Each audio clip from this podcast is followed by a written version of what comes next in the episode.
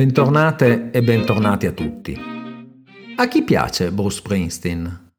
Beh, direi a molti, compreso me. Eh. Il boss della musica rock americana, con il suo aspetto normale da uomo della working class, ha spesso cantato anche il disagio e le difficoltà delle classi povere. Un album in particolare è dedicato alle contraddizioni del capitalismo e la sofferenza di chi non ha nulla, The Ghost of Tom Joad. Il Tom Joad, citato da Springsteen, è il personaggio principale di un libro bellissimo di John Steinbeck, Furore, uscito nel 1939 e trasposto poi in un altrettanto bel film con Henry Fonda diretto da John Ford. Furore narra le traversie di una famiglia americana, la famiglia Joad appunto, che deve emigrare dalle campagne dell'Oklahoma verso la California in cerca di un lavoro lungo la Route 66, ridotta in miseria a seguito della Grande Depressione americana degli anni 30. Perché iniziamo questo capitolo, questa nuova puntata con Furore e la famiglia Jod? Abbiamo visto che i teorici neoclassici che dominavano la scena della scienza economica novecentesca non prendevano in considerazione possibilità di crisi del sistema. Il sistema era in grado di autoregolarsi. I loro studi si concentravano sulle formule matematiche in grado di stabilire i punti di equilibrio dei singoli mercati o addirittura il punto di equilibrio generale. Come per gli economisti classici, lo Stato non poteva e non doveva intervenire direttamente nell'economia. La concorrenza perfetta che avrebbe dovuto regnare era il miglior modo per avere un sistema economico efficiente ed equilibrato. Le scelte razionali dei singoli operatori, in grado di valutare sempre e perfettamente la propria convenienza, erano sufficienti. Questa è una semplificazione. C'erano anche economisti eretici, non marxisti, che non erano così ottimisti sul funzionamento del capitalismo Vorrei poi anche un giorno fare una puntata dedicata a loro, in particolare a Robson e a Veblen. Ma diciamo che appunto di eretici si trattava, il mood generale di inizio Novecento era quello. Poi c'era il campo marxista, dopo il 1917 impegnato a realizzare in Russia, che ormai è divenuta Unione Sovietica, le teorie comuniste e fuori dalla discussione scientifica occidentale. Poi arrivò il 24 ottobre 1929. La borsa di Wall Street a New York crollò il cosiddetto giovedì nero. Seguirà il 29 ottobre 1929 il martedì nero, altro crollo dei valori delle azioni quotate a New York e crolli nelle borse di tutto il mondo.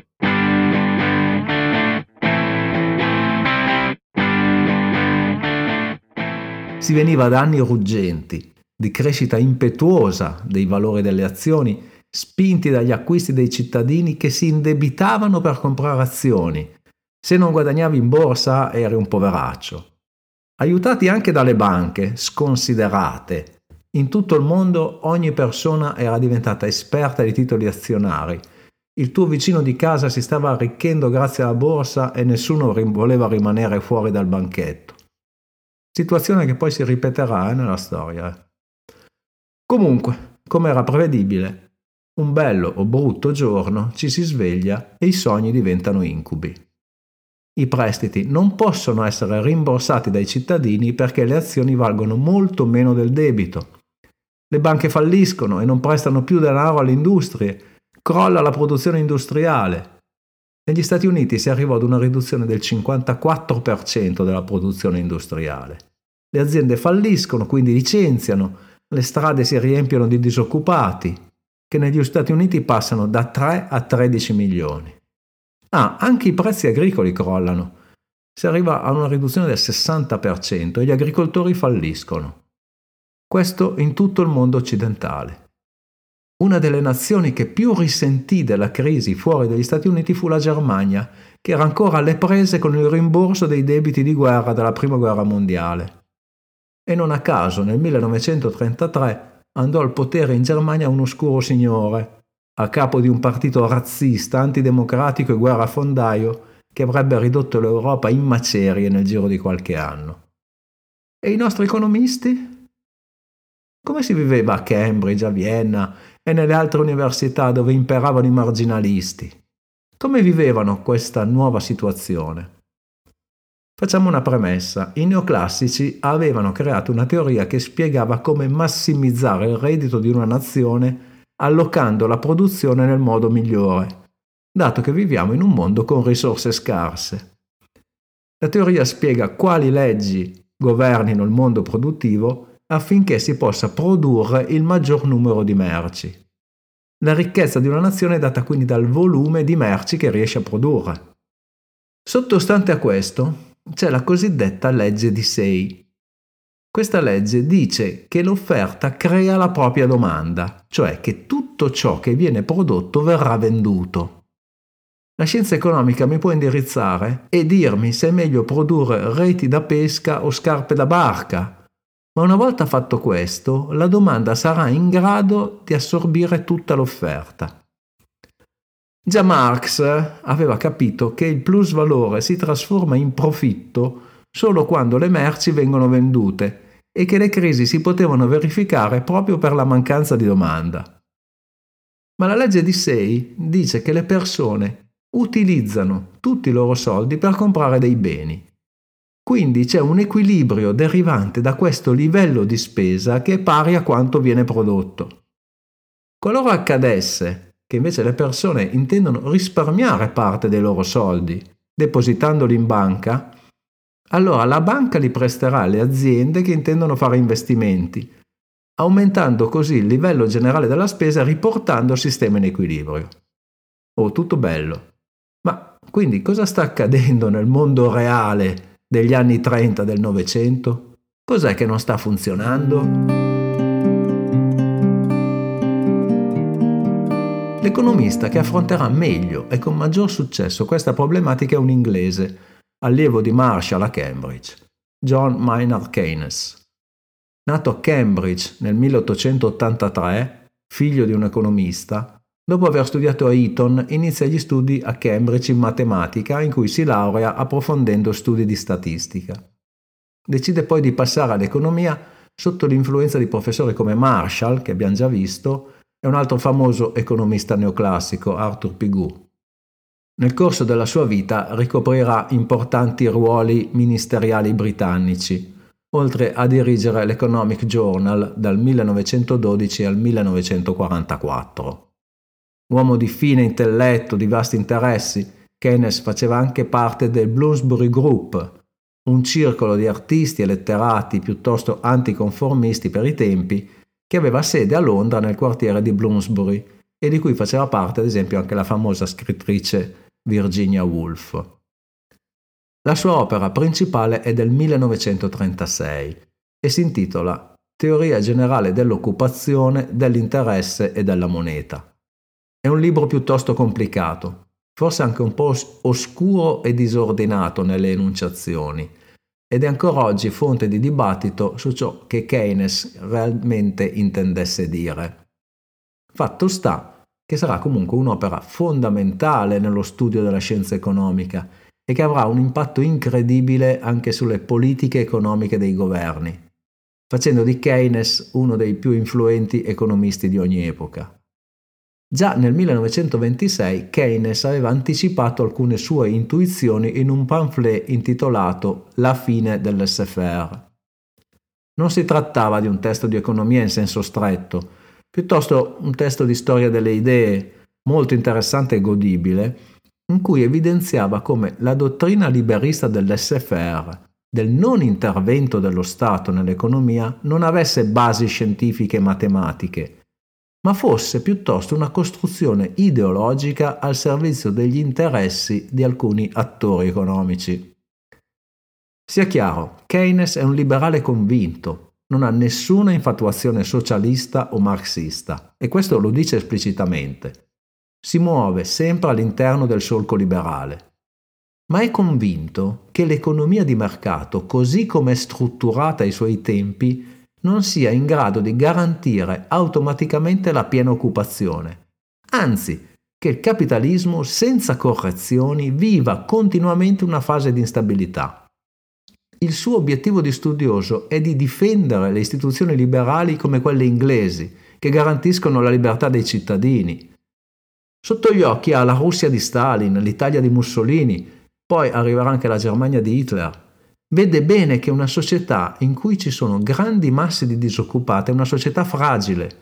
Le istituzioni liberali possono essere travolte dal malcontento popolare e quelle nazioni possono scivolare facilmente verso la dittatura, compromettendo così la libertà dei cittadini. Quindi è compito dello Stato intervenire nell'economia per correggere le storture del mercato.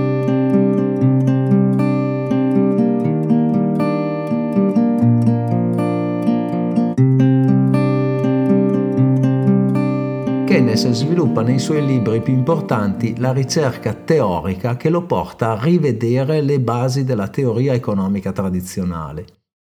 Innanzitutto, la ricchezza di una nazione non è data dalla sua capacità produttiva, quindi dalle possibilità di offerta, ma è data da quanto la popolazione di quella nazione spende, quindi dalla domanda. La domanda è data dai consumi e dagli investimenti. Keynes vede con chiarezza dove fallisce la legge di Say. Non bastano bassi tassi di interesse per convincere gli imprenditori ad investire. Gli imprenditori hanno comportamenti differenti dai consumatori. Il cittadino consuma prevalentemente in base al proprio reddito e quindi ha una base abbastanza certa su cui prendere decisioni. Gli imprenditori invece si trovano di fronte ad uno scenario decisamente più incerto. Se si trovano di fronte a previsioni pessimistiche, tenderanno a rimandare gli investimenti al di là di quello che è il livello del tasso di interesse. Muovendosi in un quadro incerto, quindi saranno gli investimenti ad essere la parte più variabile e altalenante della formazione della domanda, poiché dipendono dalle aspettative degli imprenditori. Quindi, in fin dei conti, è la funzione della moneta, come teorizzato dall'economia tradizionale, a non funzionare. Per l'economia tradizionale, diminuendo i consumi, aumentano i risparmi e l'offerta di denaro in prestito, rappresentato da titoli e obbligazioni. L'incremento dell'offerta avrebbe fatto scendere il prezzo del denaro, cioè il tasso di interesse, fino al punto in cui gli imprenditori avrebbero chiesto denaro in prestito per effettuare nuovi investimenti, incrementando quindi nuovamente il reddito. E questo sarebbe accaduto automaticamente, rimettendo il sistema in equilibrio, aumentando l'occupazione, eccetera, eccetera, nel migliore dei mondi possibile. Peccato però, ci dice Keynes, che gli imprenditori non ragionino così automaticamente, ma prendano le loro decisioni in base alle aspettative, muovendosi appunto in un quadro di incertezza. Keynes scriveva testualmente non potete aspettarvi che gli imprenditori si mettano a varare programmi di ampliamento mentre stanno subendo delle perdite. Quindi il sistema si può bloccare, non avviene nessun automatismo, nei periodi di crisi prevale la paura, la gente non spende tutto il proprio reddito e risparmia e la moneta e il suo prezzo non funziona più come riequilibratore. Deve essere lo Stato a investire in questi momenti, spendendo e assumendo persone, mettendo in moto un volano che faccia aumentare il reddito globale. Una tra le famose frasi di Keynes diceva Ogni volta che si risparmiano 5 scellini, si lascia un uomo senza lavoro per una giornata. Il punto cruciale quindi è che se il sistema entra in recessione non c'è nessun automatismo che lo riporti in linea. A questo punto tocca allo Stato entrare in campo, ampliando la propria spesa. Questo farà ripartire l'economia e in una seconda fase lo Stato recupererà quanto speso grazie all'incremento dei flussi delle tasse e sarà la politica che gli Stati Uniti metteranno in azione con il New Deal di Roosevelt per uscire dalla grande depressione degli anni 30 e dare lavoro ai milioni di Tom Joad che erano sul lastrico.